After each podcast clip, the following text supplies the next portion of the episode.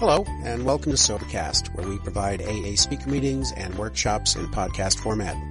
We're an ad-free podcast, and if you enjoy listening, please help us be self-supporting by visiting Sobercast.com, look for the donate link, and drop a dollar or two into our virtual basket. We hope you enjoy the podcast. Have a great day.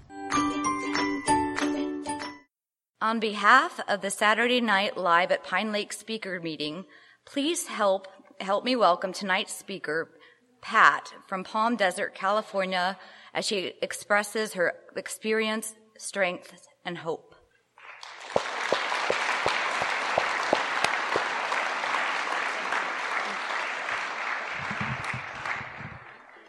Hi, everybody. My name is Pat. I'm an alcoholic. And I'm glad to be here, glad to be sober. That's distracting.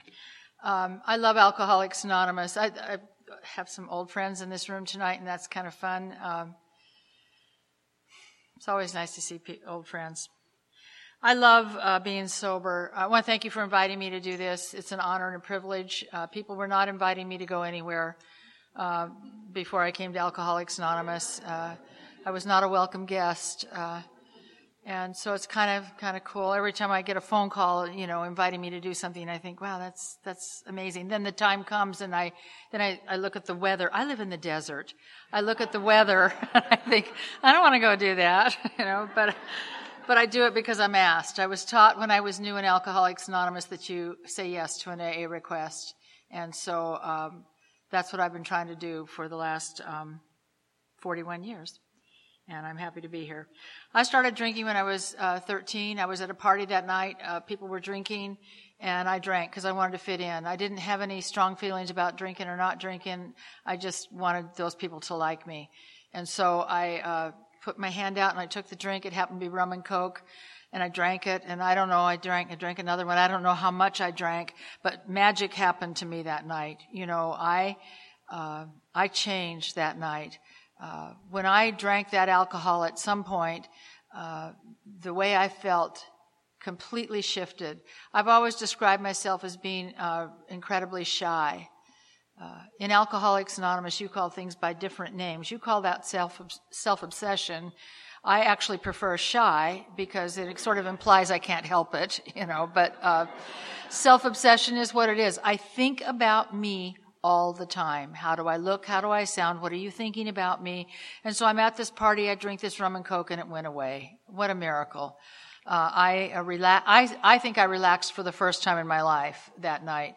I um, talked to people, said funny things that made people laugh. I felt great. I danced. I felt like the best dancer there. It was magic. Now, I blacked out. I passed out. I woke up in bed the next morning with a Marine that I didn't know that was a lot more than I meant to do. you know, I just out to have a good time here, and uh, I felt bad the next day. I was embarrassed and ashamed. My, the, you know, my 13 year old girlfriends were not behaving this way, and and I felt um, embarrassed and ashamed, and I was terrified I'd get pregnant. I mean, I had bad feelings about that night, but I drank again at the very next possible opportunity without a second thought. I was uh, evidently willing to pay the price to drink from the gate. I didn't think any of it through. You know, it's funny sometimes when I'm talking, it sounds like I had this great wisdom and insight into my life. Believe me, I didn't have it when it was happening. You know, that all came after I came to Alcoholics Anonymous and really after I started sponsoring women and really seeing my, myself in them. But anyway, I, um, so I'm 13 and I, I'm now gonna, I start drinking at every possible opportunity, which at first wasn't that often. I mean, when you're 13, it's hard to, to get alcohol, but, and I don't ever remember asking anybody for this information, but somehow I became possessed of the knowledge of the one liquor store in Newport Beach where I grew up that would sell to minors out the back door. Somehow I came in possession of a, of an ID that said I was, I don't know, 35 or something. And, um, you know, and now I'm I'm hanging around with a whole different set of people, and my life is changing.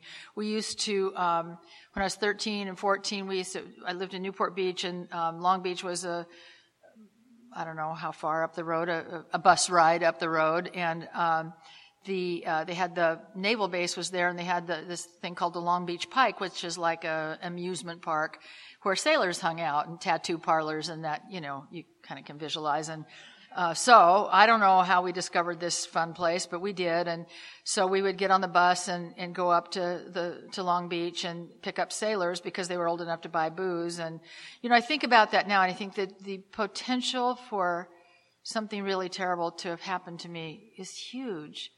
Um, you know, but I never thought of any of that. I just drank, you know. I got myself in a lot of trouble, um, but I continued to drink. I, um,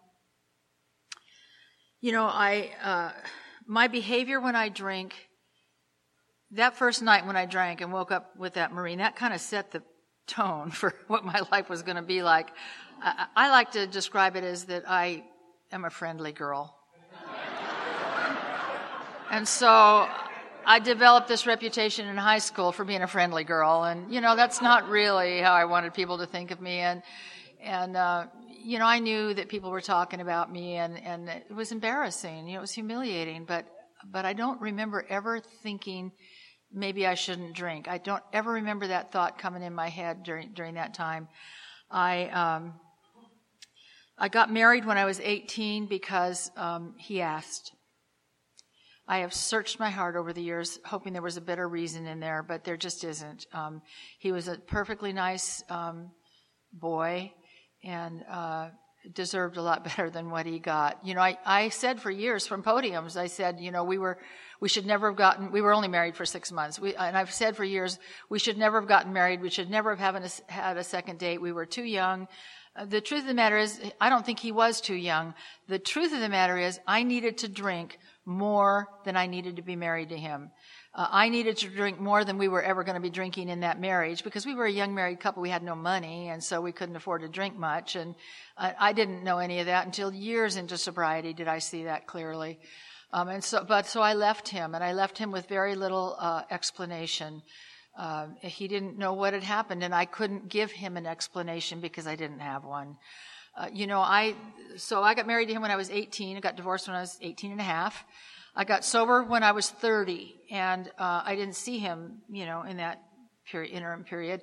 And then I was sober just a little while and I saw him and I thought, wow, this is pretty crazy. Here I am, sober and Alcoholics Anonymous, and God kind of drops this guy in my path. Um, you know, it's an opportunity to make amends. This is cool. And then my next thought was, you know, I'm not actually sober very long and I'm not to that step yet. And I let that opportunity pass by. That was 41 years ago and I haven't seen her from that day to this. I always like to say that, tell that little story when I talk because um, it's an opportunity to make amends that I may never get again. You know, uh, I hope that uh, that I get a sh- uh, another shot at it, uh, but I might not.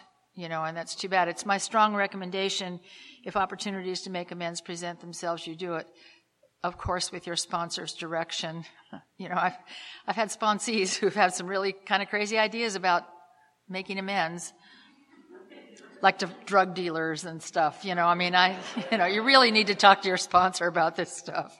Anyway, I, um, so I got divorced and I moved up to LA, which is like 50 miles up the road, and and I uh, got a job in an apartment. I'm 19 years old now, I guess, and and uh, I started drinking every single day. It was the, really the first time in my life that I was without some kind of supervision, either by my parents or or this husband, you know. And now I am alone, and I've got this ID that I can drink, and and I drank, and. Uh, my first job uh, in LA was uh, as a secretary for a trucking company. I'm a really good secretary. I had these really great skills, but um, but I'd never had a job. And you know, when you're young, it's hard to get that first job. So my father was vice president of a trucking company. So I asked him would he give me a job. Uh, he was reluctant. Uh, he said, "I just don't think it's a great idea to hire a family member," but he had a certain amount of guilt because he had divorced my mother, so he gave in, much to his uh, regret, I'm sure. So I went to work for this trucking company and I behaved there exactly the way I'd behaved in high school, which is to say, before I left that job, I knew most of those truck drivers in the biblical sense, let's say, and uh, caused my father a lot of embarrassment, a lot of embarrassment there. He called me one day to try to talk to me about my behavior. And, you know, I can't even look at this behavior myself. I, I can't think about it. I, it's, I, I can't. And I certainly cannot talk to my father about it. So I said some really terrible things to him on the phone that day just to get him to get off the phone because I, I couldn't, I was so uncomfortable the end result of that conversation is we did not speak again until I got sober and alcohol, except like at weddings and funerals, until I got sober and Alcoholics Anonymous and made amends to him. It was the first amends I made. I remember my sponsor said when I made my amends list, I know I'm jumping around, I'm sorry, but uh, when I made my uh, amends list, she said, "Now, which one on this do you think would be the the easiest one to do?" And I said, "Oh, hands down, my dad, because he's a very spiritual kind of guy, and it would, whatever I say or try to do would be well received." And she said, "Well, let's start with that one. But then it's good to get one, you know, like a positive one under your belt before you."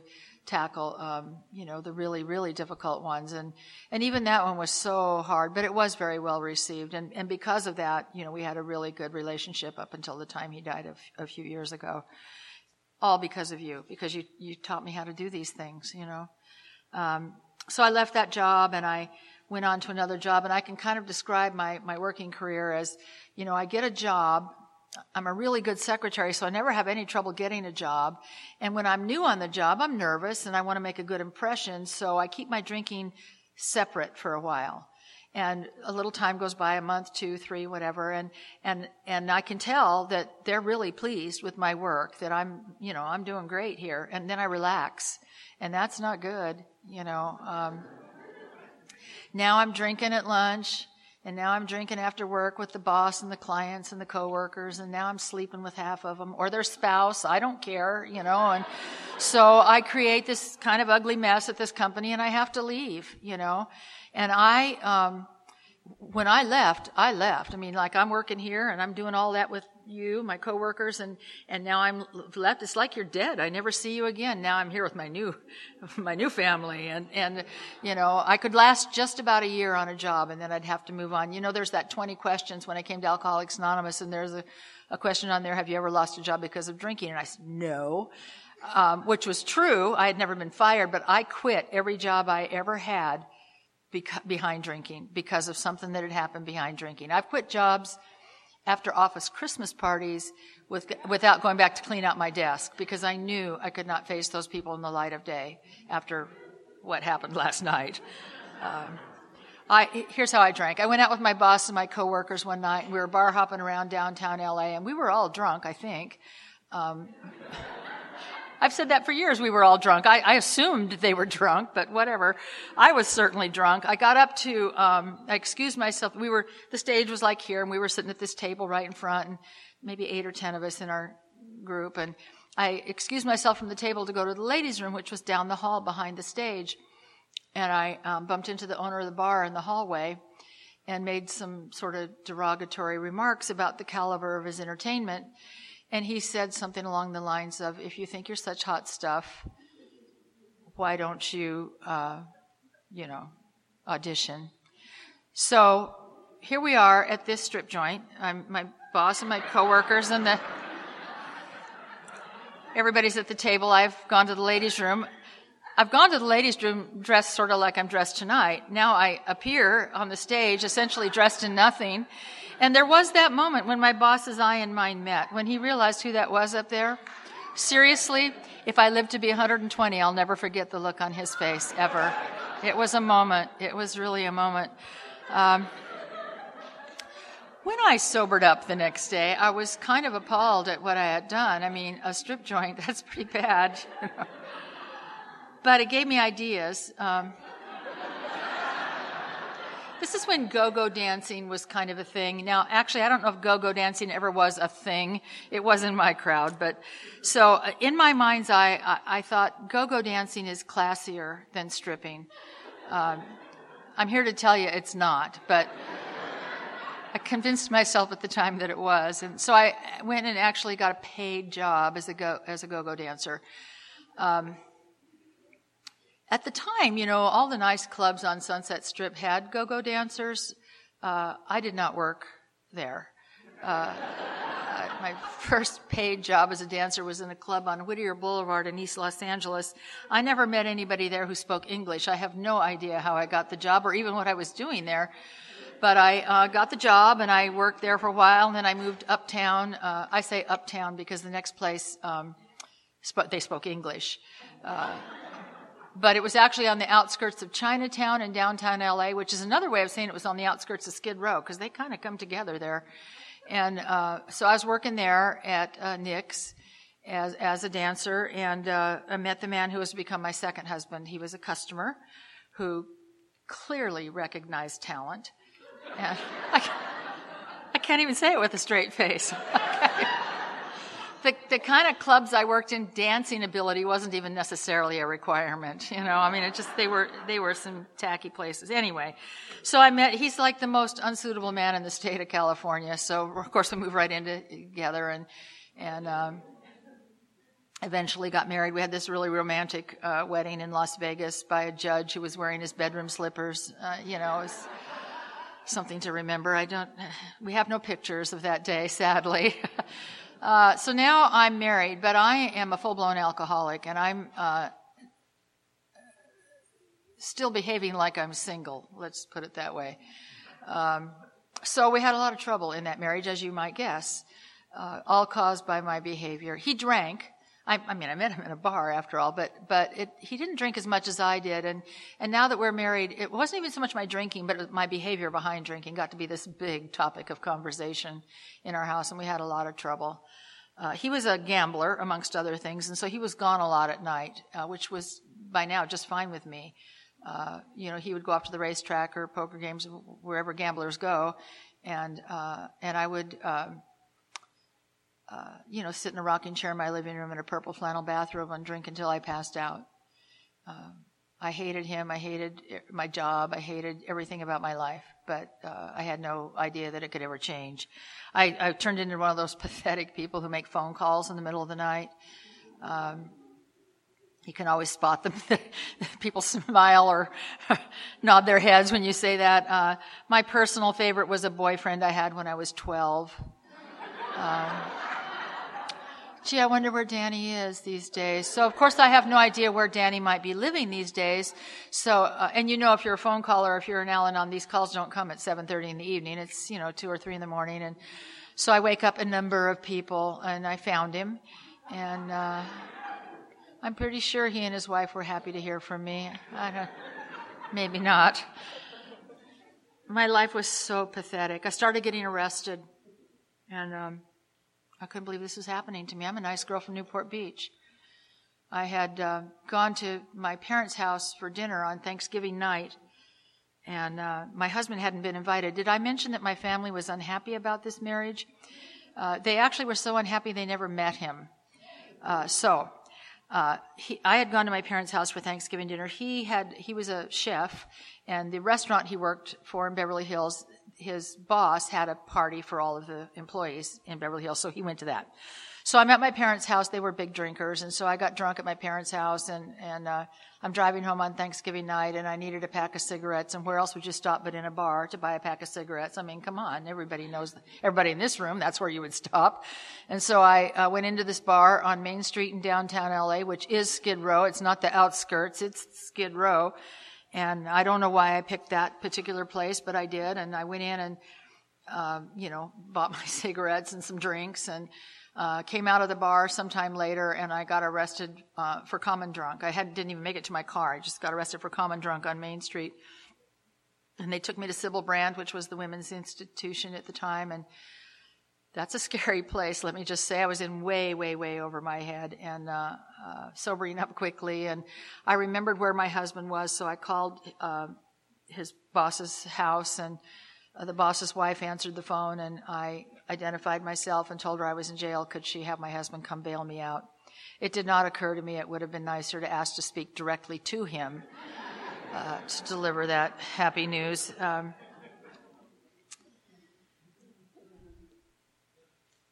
My next arrest was in Tijuana for obscene dancing, and that's all I'm saying about that. but you get the idea. You get the idea that it would be safe to sum it up to say I was not drinking like a lady, okay? Uh, so, uh, so now my life has pretty much come to, I, I went through this, uh, what I call my mariachi phase. I, uh, I discovered, I don't even know how I found this place. I'm living in Los Angeles. I find this bar in San Juan Capistrano, which is, at the time, it's now like a four hour drive, but at the time it was like a two, one and a half, two hour drive away. however I discovered this, I don't know, but they had a mariachi band there on Thursday, Friday, Saturday, and Sunday nights. They, um, played there each night and they stayed in a local motel and then on Sunday night when they finished the, you know the evening they drove home to Tijuana presumably to their wives and many children I don't know because none of them spoke English but I'm just guessing and let me just say that most of them were about my age now I'm I don't know 22 or something at the time so I discovered this place and I'm now going there every Thursday Friday Saturday and Sunday night uh, I uh, the first thing I would do is I would go in and I would hand the bartender my purse, who would put it behind the bar. Everybody knew me. Uh, he'd put it behind the bar because you know how we are. We're prone to losing things, and and I would sit at the bar. There was a there were tables and there was a little dance floor where the patrons of the bar could dance, and and uh, so I'd sit at the bar and drink and request those sad songs, you know. And and then at some point in the evening, one of these mariachi players would put his instrument down and ask me to dance.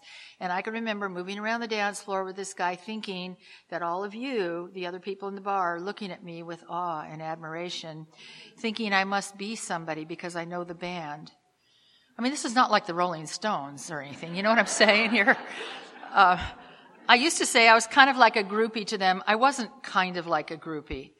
I, let's just say I knew the band. I knew the entire band. Okay. So I went there every Thursday, Friday, Saturday, and Sunday night for, I don't, you can see why I didn't want my mother to come hear me talk, right? You get it now? so I, um, we had this conversation at dinner. Uh, so I, um, I, I, you know, at some point I stopped going there. I don't know why. I drank a lot in blackouts, and I'm actually kind of grateful for it. I remember enough.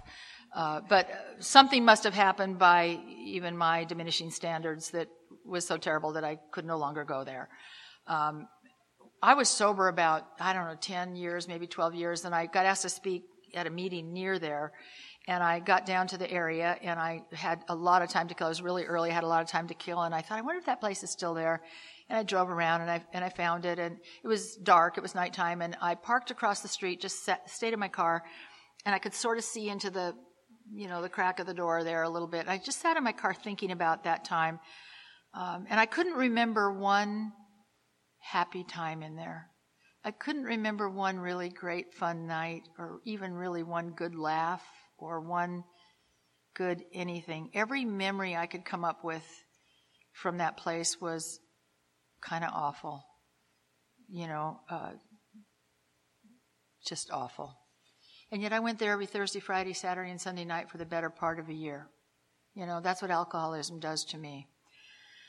So anyway, so now I'm, you know, now I'm pretty much in my purple flannel bathrobe every night. My husband's gone every night and, and I'm, and I'm drunk and I'm crazy and I, and I know my life is never going to change. I remember one hot summer morning watching, we lived in a second floor apartment. I could, from where I sat in my chair, I could see into the neighbor's yard. They were a young couple about my age, which was probably late 20s at the time. And they had two small children and the, they were sitting, it was a really hot day and they were, the parents were sitting on the porch steps and the kids were running back and forth in the sprinklers laughing and you know how kids do. And I was drunk up there in my apartment watching them and I cried because that's how I meant to be living my life. And I don't know how, how this happened to me. But I knew that day it was never going to change because by then I had already been trying not to drink. I'm not a stupid woman. Uh, it was clear even to me by now that if I continued to drink the way I was drinking, nothing good was ever going to happen in my life. And so I had decided to stop drinking, but I couldn't do it. You know, I'd get up in the morning filled with firm resolve. Um, let me just say I'm not bouncing back quite so fast in the mornings anymore either. So I get up filled with firm resolve. I'm not going to drink today. I am not going to drink today. And I drive off to work and this little tiny job because now my career is, you know, let's just say not skyrocketed. Um, and I drive off to this little tiny job and I uh, would think I'm I'm not, you know, I'm going to go back to college and finish my education. I'm going to, I was working at a YMCA as a clerk and uh, I'm going to take classes in this YMCA and get physically fit. It's going to be a whole new life. But I'm an alcoholic and before the day's over, I'm drinking. And often it was as simple as this. I'd walk in the house after work and there'd be a half a bottle of scotch sitting on the sink and you and I both know it'd be pretty hard to quit with a half a bottle of scotch sitting here. So what I'm going to do is I'll drink this down and tomorrow I'll quit. There'll be nothing and I'll quit. But I'm an alcoholic. There's a problem with this theory. And I know you know what it is. I'm an alcoholic. And as the level of that bottle goes down, I get nervous and I'm calling the liquor store to deliver a new one. And tomorrow, what I have is more or less a half a fifth of scotch, and I did it day after day. I, um, one night I called Alcoholics Anonymous. I was drunk. I don't know what triggered, well, presumably God had a hand in it, um, but I didn't know what triggered the notion at the time, and I called Alcoholics Anonymous, and a real nice man answered the phone and talked to me a long time, and he wanted to send some women to my house. I said, "Oh no, I don't think I'm that bad," and he seemed to understand. And he said, "Do you think you could not drink tomorrow and go to a meeting tomorrow night?" And I said, "Yes." And, and actually, I doubt very much that I can not drink tomorrow because I drink every day, and I've tried to not drink tomorrow, and I can't do it. But he asked, "Could I do that?" And I said, "Yes." So he told me where a meeting was in Santa Monica near where I lived, and um, we hung up, and you know, I continued to drink until I passed out. The next day, I um, I remembered the call and I remembered parts of the conversation, and I found the piece of paper where I'd written the address of the meeting hall. And in the light of day, I thought I'd been a little premature about calling Alcoholics Anonymous. I was I was pretty sure I was too young to be an alcoholic, which is a pretty funny thing to say in AA today, you know. But but I was one of the young people at the time. Um, I uh, but I found I didn't drink that day, and I found myself going to a meeting at 8:30 that night. Now, at 8:30 at night, I'm often already passed out. So I wasn't feeling very well at 8:30 that night when I got to that meeting because I didn't drink, you know. I went to uh, I was in the basement of a church in Santa Monica. I parked my car and I walked down these steps. I was so scared. I knew I wasn't going to be able to to do I knew I wasn't going to be able to walk through that door, but somehow I did. And there was a man standing at the door who put out his hand and said, Hello, my name is Clint. Welcome to Alcoholics Anonymous. And it made me feel welcome. It's, I believe, the single most important thing anybody does in a meeting. It's the first thing that happened to me in a meeting, and it made me feel welcome. Uh, I went in the room. It's 8:28. You know, I didn't want to get there too early. I might have to talk to somebody, and I cannot talk to you if I'm not drinking. I simply can't. So it's now I'm in the room. I shake his hand. I'm in the room, and now it's 8:29 maybe, and there's maybe 250, 300 people at this meeting, and it might as well have been 30,000 people. I mean, I just, you know, couldn't believe how awful it was. And they're milling around like we do, kissing and talking and hugging. And um, a man came up out of the crowd and asked me if I was new, and I couldn't imagine how he knew that. Um, acknowledged that I was, and he got me a big book and a seat in the back of the room. And it was a speaker meeting, much like this one. And the speaker that night was a man by the name of Norm A. And I heard him. Uh, he drank like I drank. He, uh, we actually drank in one of the same places many years apart. He was a much older man than I, but not that I had a thing against older men, but whatever. I digress. Can't believe I said that. Um, and I believe that he was sober. I mean, you could see that he was sober, and and he he was this happy, joyous, guy. I mean, I could feel it clear in the back of the room. It was amazing. I, I think if, if you'd pinned me down after that meeting, I would have said, well, maybe I can stay sober if I do whatever it is you're doing here, but I can never feel the way that guy feels. You can't get from here to there. But I, but I think I got just a little bit of hope that night. When the meeting was over, we all stood up and held hands and said the Lord's Prayer. And at the end of the prayer, when they said, keep coming back, these two nice people on either side of me squeezed my hands. I thought that was the nicest thing. I did not know the whole room was doing that. I thought it was just these two people. I was very touched. Uh, but the minute they dropped my hands, I was out the door. I can't stay and chat with you. I can't chat. I don't chat. And so I, but I had the big book and I went home and I, um, I stayed up most of that night reading it. And I remember thinking, I liked the meeting. I liked that guy Norm. You know, I liked what was happening there. I thought, I, am going to go to AA. I'm going to go every Saturday night and be a member of Alcoholics Anonymous. I had heard you say at that meeting you should go to a lot of meetings, and I thought every Saturday sounded like it would be a lot. Um, so I, so I'm planning to go next Saturday. Um, I stayed sober till Friday. Saturday to Friday, I didn't drink. I had been had not been that long without a drink in years and years, and I I remember every day thinking, wow, AA really works. This is great. And then on Friday, I was drunk and, and, uh, I couldn't believe it. Went back to the meeting Saturday. I raised my hand for being under a week of sobriety again and I got phone numbers. I had gotten phone numbers the first night, but of course I didn't call them. I don't know you. Why, how would I call you? What would I say? I mean, seriously? But one of these women said, you know, most of us have found um, reaching out to be kind of helpful. You might want to actually call one of these numbers. So I called that one. I drank a couple more days, and then I called her. and I was drunk when I called her, and she said, "You might." Think about getting a sponsor. You don't seem to be doing really great on your own, and most of us have found sponsors to be pretty helpful. And I said, Well, what's, what's a sponsor? How do I get one? And she said, I'll be your sponsor. Now, you know, her enthusiasm for that should have been a clue that, uh, I don't know, there, but I missed it, you know. So I said, oh, okay. And she said, what do I do? She said, meet me tomorrow night at, early before the meeting and we'll talk. Bring your big book and we'll talk about it. Tomorrow night was a Thursday. That's not meeting night. But I somehow sensed that I ought not to point that out to her. And so I met her the next night. And uh, that was August 28, 1975, and my life began. First thing she did is she took my big book and opened it to the front cover and told me to write that day's date. And I wrote that date. And she said, That's your sobriety date. I remember thinking I shouldn't have done it in ink, you know.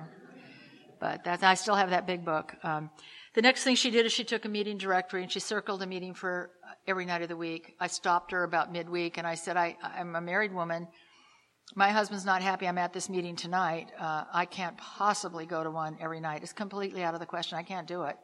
And she said, Well, maybe you can do it with less, but not with me as your sponsor. She was very sweet that night. She never was again, but she was that night. She said, Perhaps you can do it with less. She said, um, But if you want me to be your sponsor, I assume it's because you want what I have. And if you want what I have, I only know one way to get it, and that's to do what I do, and this is what I do. The miracle for me happened in that in that conversation right there because I agreed to do what she was asking me to do, and I knew it was going to cause me a lot of trouble. And this is important if you're new. Um, I didn't agree happily, and I definitely didn't do it happily. I whined and cried for my entire first year at every meeting I went to. I thought I had the saddest life of anybody who ever set foot in Alcoholics Anonymous, and I would tell it to anybody in the room who would pause long enough to listen but I but I did it. I started going to meetings every night, and um, and I was right. My husband didn't like it. He thought that I was coming to Alcoholics Anonymous to meet men. Now, it's true that I'd been cheating on him all the years we'd been married. It's equally true that I had seen that there were men in Alcoholics Anonymous, and I was not opposed to the idea of getting better acquainted with some of you. But none of the men in AA seemed to be interested in me, number one. And number two, it really made me mad that he was accusing me of something I'm not actually doing right at this minute, you know? So I felt really sorry for myself. We fought all the time about AA. Uh, I need to be clear. It sounds like AA is ruining my marriage. I mean, obviously my marriage was terrible. I was cheating on him. Uh, it, we had a terrible, we just now have a new topic. That's all, you know. So, so I come home from work. Every, every day is the same. I come home from work. We have this big fight about me going to the meeting. I get in the car. My sponsor told me to get to every meeting one hour early. Uh, I had early commitments like cookies or chairs or coffee, things you do before the meeting, and I was to get there, do my commitment, and an hour early, and then shake hands with other people as they arrived, ask them how they are, as though I care, and uh, get phone numbers of three women that I don't already have, and then the next day, in addition to calling my sponsor, call those three women whose numbers I got last night. And so, I, you know, we have the big fight. I'm in the car driving to the meeting. I'm sobbing hysterically. Um, I, and I'm thinking, you know, I'll go to your stupid meeting tonight because I'm already out of the house tonight, but this is the last time I'm going. This is too hard. I can't do this. If this is sobriety, you can have it. I'll go tonight, but that's it. And I'd get there and I'd, um, you know, slam the cookies around in the kitchen or whatever my job was, and and then I'd work the room, you know. Uh, Hi, Teresa, how are you? And then she'd say something like, Fine, Pat, how are you? And I'd tell her how I was with great sobs and dramatic flourishes until her eyes would glaze over and then, hi Pixie, how are you? you know, and eventually, mercifully, the meeting would start and we'd all get relief from me. And, uh, you know, uh, by the time the meeting was over, I would feel just enough better to get through the fight the next night to get to another meeting, and I just kept coming back. Um, when I was about three or four months sober, I learned the single most important thing I've learned in, in all the years I've been sober, and that is this. I came to the meeting one night, I was working the room as I just described, and uh, this guy, Larry G., asked me how I was, and I started to tell him, and he cut me off. He said, I don't want to listen to that. Why don't you go find a newcomer to talk to? Perhaps you'd feel better. And he pointed to a girl in the back of the room and said, That girl in the red dress is at her very first meeting. Why don't you just march over and say hello? I remember clearly thinking, that I did not care if the girl in the red dress lived or died. I wish Larry would die. But I knew that if I didn't do it, he'd tell my sponsor. So this shouldn't take a moment, you know. I go over with this fine intention to help the newcomer. And I believe, if memory serves me correctly, I was still crying as I welcomed this woman to Alcoholics Anonymous. I can't believe it. The girl who had 12 stepped her, who I knew, said, Oh, Pat, I'm so happy to see you. This is this girl's first meeting, and she had this big fight with her husband about coming to AA, and I've been waiting for you because I knew you were the exact right person to talk to her. And I'm thinking, you know, you have split second thinking, like you're thinking two things at once. On the one hand, I'm thinking, no, I'm the worst person in the room. I fight with my husband every night about coming to a meeting. I have nothing of value to share here. I, I missed that I was sober. That was kind of valuable, but, you know, uh, just, no, anybody in this room would be better to talk to her than me. But at the same time, I'm thinking, I'm standing in front of a girl at her very first meeting. I should try to be positive here. And I opened up my mouth and I heard myself say, keep coming back. It gets better a day at a time. Now I've just lied to a newcomer. Seriously. But had a spiritual experience that night. There was a center aisle like this in the room. I, I, know I didn't talk to this girl more than 20 seconds. I was completely incapable. But I turned and I was walking back down that center aisle and I had this moment. It's like God reached down and hit me on the head. I don't know how else to describe this, this experience. I stopped dead in my tracks in this aisle and I realized it was the first time in that three or four months, whatever it was that I was sober, that I was at the meeting in that hour period of time from the time I hit the door of the meeting hall until the meeting actually starts and I wasn't crying. And the reason I wasn't crying, it was very clear to me that, as clear to me that night as, as it is tonight, the reason I wasn't crying is because for this brief little moment, I thought about somebody else besides myself. For a brief moment, I tried to think of something positive to say to this girl who was newer than me, and I felt better. It turns out that when I'm thinking about you, I can't be thinking about me at the same time. And anytime I'm not thinking about me, I'm having a better day. And so is everybody around me. Um, I would like to tell you that from that moment to this, I've happily worked with others in life, but that would be a lie. But it worked then, it works today. It, you know, it works. It absolutely works. I um, oh, got 12 things in my head. I can't trying to figure out which direction to go here. Um, it was clear to me that the problems in this marriage were caused by my husband. I mean, I'm working this spiritual program now. It can't be my fault.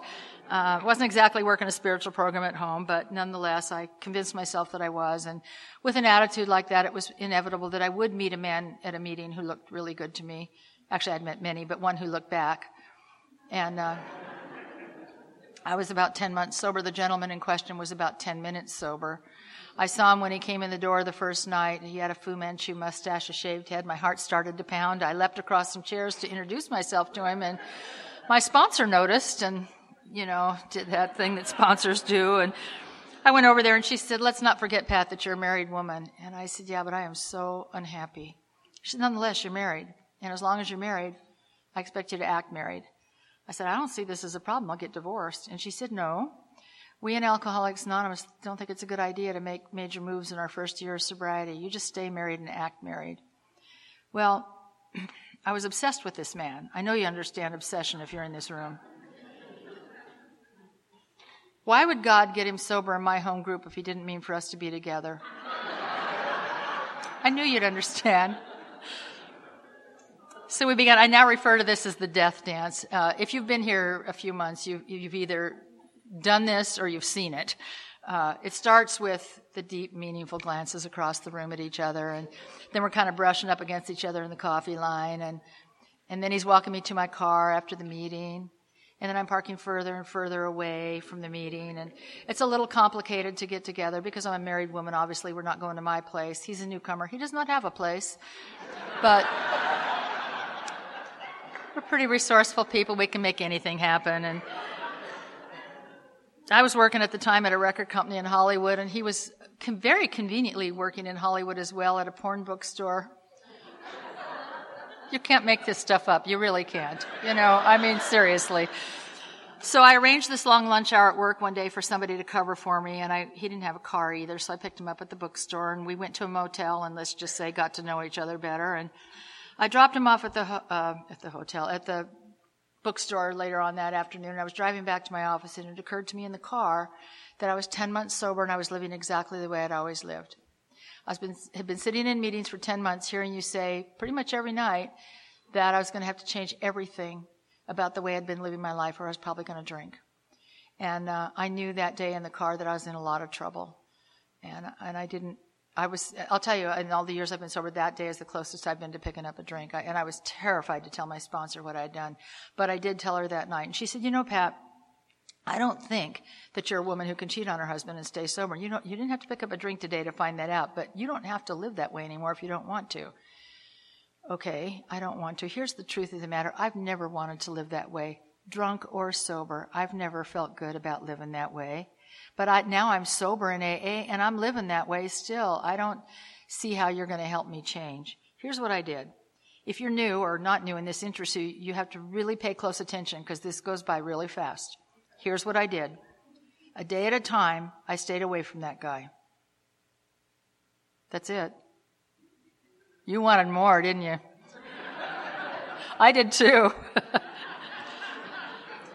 but here's the thing. A day at a time I stayed away from him. A day at a time I didn't drive by that bookstore. A day at a time I didn't call him. A day at a time when he called me, I didn't take the call. I thought I should explain to him what was happening here and fortunately ran that idea by my sponsor and she said, Oh, I think he'll get the idea. And, uh, and I really heard for the first time that line that is read in every single meeting I go to, half measures avail us nothing. And I knew for me, this was going to be the big make it or break it. That for this alcoholic, this was going to be the thing that was, that was either going to send me out or keep me in. And so I did it 100% her way. The obsession, of course, eventually passed, passed. They always do. But the really good news and the part that I hadn't counted on is I don't live that way anymore. You know, I simply don't live that way anymore. What a gift. What an unbelievable gift. Um, let's see. Uh, my first sponsor drank when I was about a year and a half sober, and I got a new sponsor right away. And she was sober a long time. And the first thing she said to me is, "You know, I've watched you whine and complain about your husband, and uh, I want you a day at a time to uh, act as though you're a kind and loving wife. You owe a lot of amends to this guy. And the big book of Alcoholics Anonymous is very clear on these difficult amends. It says right in the step, you can't go d- make direct amends when to do so might injure that person or others. That means, Pat, you cannot go home and confess infidelities that he doesn't know about. That is not making amends. That's creating a bigger mess. Um, she said, I think if you, uh, she, I don't know what's going to happen to your marriage. Maybe you're going to have to walk away from it at some point, but you're there today. And while, you are there, I want you to act as though, pretend that you're a kind and loving wife. She gave me very specific things to do. I don't really have time to talk about them, but she gave me specific actions to take at home. I started watching couples in AA, how they treat each other. Um, some of it's great, some of it's terrible. There's good and bad examples here. Excuse me, but I tried to take the good examples, you know, those actions home and, and practice them in my home. And, and, um, you know, a little time passed, and, and one night I was on my knees saying my prayers and thanking God for my sobriety, and I realized I was comfortable in that house with that husband. And it didn't happen that day. It had already happened. This is the biggest problem in my life, and I missed when it ended. I remember I got back down on my knees and I didn't, wasn't even sure what I was feeling, but I got back down on my knees that night and I thanked God for whatever it was I was feeling. And I said, I believe God, if you mean for me to stay married to this man, I could do that and stay sober and have a good life. Thank you. Not long after that, we found out that he had cancer and, uh, he was sick for a year and a half and he did die. It was a hard year, but it, uh, but it was the best year and a half of our marriage for sure. For sure. Um, when he died, I, um, went to this little chapel and made some funeral arrangements, and a couple hundred people from Alcoholics Anonymous took the afternoon off to be there. They did not know him, you know, but they came, of course, for me. And um, I realized sitting in that chapel that absolutely what my sponsor had promised me would happen if I just stayed and pretended to be a kind and loving wife, that I would make fully make my amends to him. And I knew that, that I had 100% made my amends to that man. I was so grateful that I had stayed when all of my best judgment said I should leave, you know. I'm so grateful that I was willing to listen to somebody else. I remember thinking, um, I don't know, I was going to say that day, but around that time after, shortly after he died, that, uh, that that's like the payoff, so to speak, for doing the work. That's not even close. That is not even close to the payoff. After he died, I started uh, dating a sober member of Alcoholics Anonymous, and uh, we fell in love and got married, and we had, um, whoa, haven't gotten emotional about this in a while. we had uh, almost 30 really great years together, and uh, he died a number of years ago, and, and my heart broke. But here's the thing we wouldn't have had those 30 years of great times together had I not learned the tools there with my former husband. You see what I mean? About the payoff. God's vision for me is so much bigger than anything I can possibly ever imagine at any given moment. I'm so glad that I'm willing to follow direction when I don't see where it possibly could help. You know, I'm so glad that I've been willing to do that. Um, after Vince died, boy, he'd be upset that I gave him like a minute and a half there, if that. he used to say to me when he was alive and I'd be talking, he'd say, You know, you gave your former husband way more time than you gave me in that talk. I loved him so much. I really did. I, he used to sponsor Vince Bailey here many, many years ago when Vince was young and crazy. But I'm not going to tell stories. Uh, but anyway, um, a few years ago, so Vince died, and and uh, I continued to work, and I, I remember saying every day for a couple of years, boy, I wish I could afford to retire. Wish I could afford to retire. And then one day it occurred to me, I have no idea if I can afford to retire or not. So I went met with a financial planner who said, you can afford to retire. So I retired. And, uh, I moved out to Palm Desert and I, uh, got this little place and, and, uh, you know, settled into AA there and, and started creating this life and, and, uh, it's good. I like, I like being retired, I have to say, and I, and I like where I live and I, I like the meetings, and you know, a lot of good stuff is happening out there. Um, I'll just tell one other little story, and then I'll sit down. Uh, I have my whole life been more or less a couch potato. I, I, just am not much of an athlete or an exerciser, or I have good intentions, but don't really follow through on anything. And um, but when I when I retired and I had, of course, more time on my hands, I started taking little walks uh, a, a few days a week. Nothing nothing to write home about, folks. You know, just little walks. And my friend Linda, who's a big uh, major backpacker, said to me, Have you ever heard of the Camino de Santiago? And I said, No, I have not. And she said, Go home and Google it and then um, tell me what you think. So I went home and Googled it and I called her up and I said, I'm so in. I want to do this. For those of you who are not familiar, the Camino de Santiago is a spiritual pilgrimage in Spain. It's a 500 mile walk um, done over well, some people do it in 30 days. That we had allowed 45 days for our, we're old and, you know, whatever. Um, but we, so she said to me, you know, you're going to have to train really hard before we do this. We set a date like a year from then. We'll do it next fall. She said, you're really going to have to train. I said, I know. And she said, okay, well, I'll help you train. It's great. So we go out the first day to, for my first training hike. It's, uh, maybe two miles, relatively flat little, it seemed, didn't seem flat to me, but now that I've hiked other places, I can see it was pretty flat. We get, so we're almost back to the car. We're maybe from here to where our car is parked now. I can actually see the car, in fact, but I cannot take another step. I just can't. I mean, I'm dead.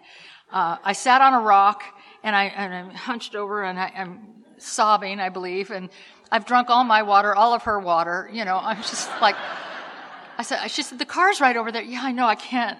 She's also, let me just say, a great photographer, and she memorialized this moment. Um, I actually still have that particular picture hanging on my refrigerator because I love looking at it. Um, because I love, you know, where it led. So anyway, we get, she finally drags me back to the car and, and we're driving home and I said, you're probably thinking you picked the wrong person to do this. She said, oh, you'll be fine. It's just your first day. You'll be great. She told me later, she thought, oh my God, what have I done? This woman's never going to be able to do this. I trained hard. I can't even, I, I think about it now, I can hardly be, believe I did it. I trained hard.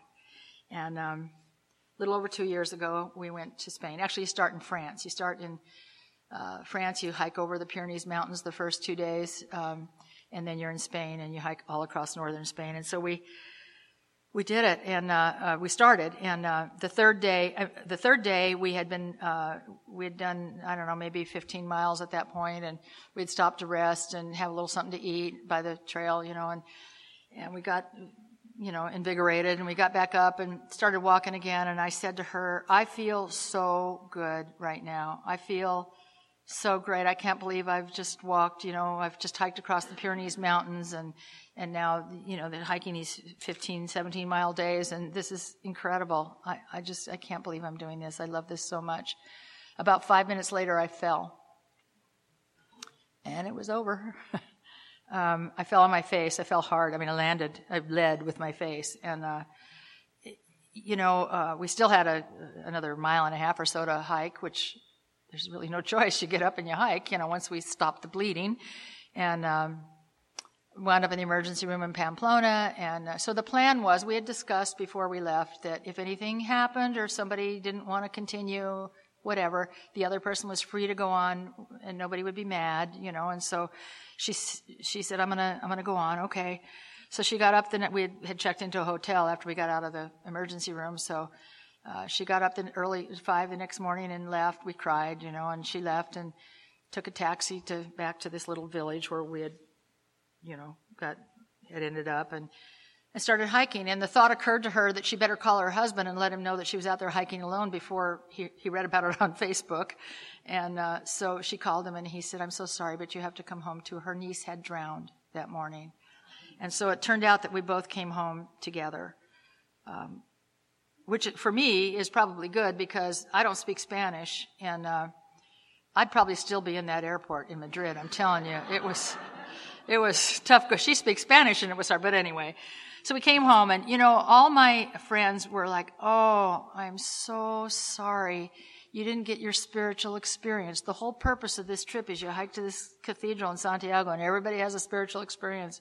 Everybody said, You didn't get your spiritual experience. And I said, Yeah, I did. I did. I had that moment on the trail, you know, just before I fell. Spiritual, I've discovered or figured out that you can't, um, plan a spiritual experience, you know.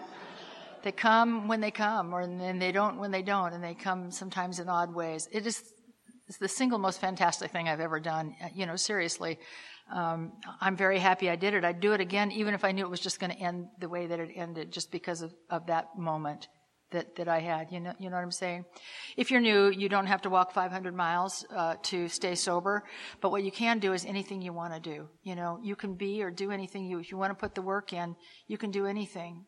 You know, my life is so good. It is so full. I, I wonder uh, how I had time to work you know, because I, I just have so much going on. If you're new, I want to welcome you to Alcoholics Anonymous. It is the best thing that has ever happened to me. I am so happy to be here. Thank you.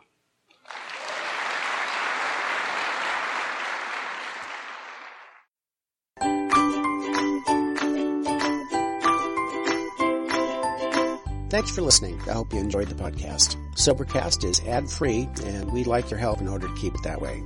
So if you'd like to help us be self supporting by pledging a dollar to a month, visit Sobercast.com and look for the donate links. Thank you very much.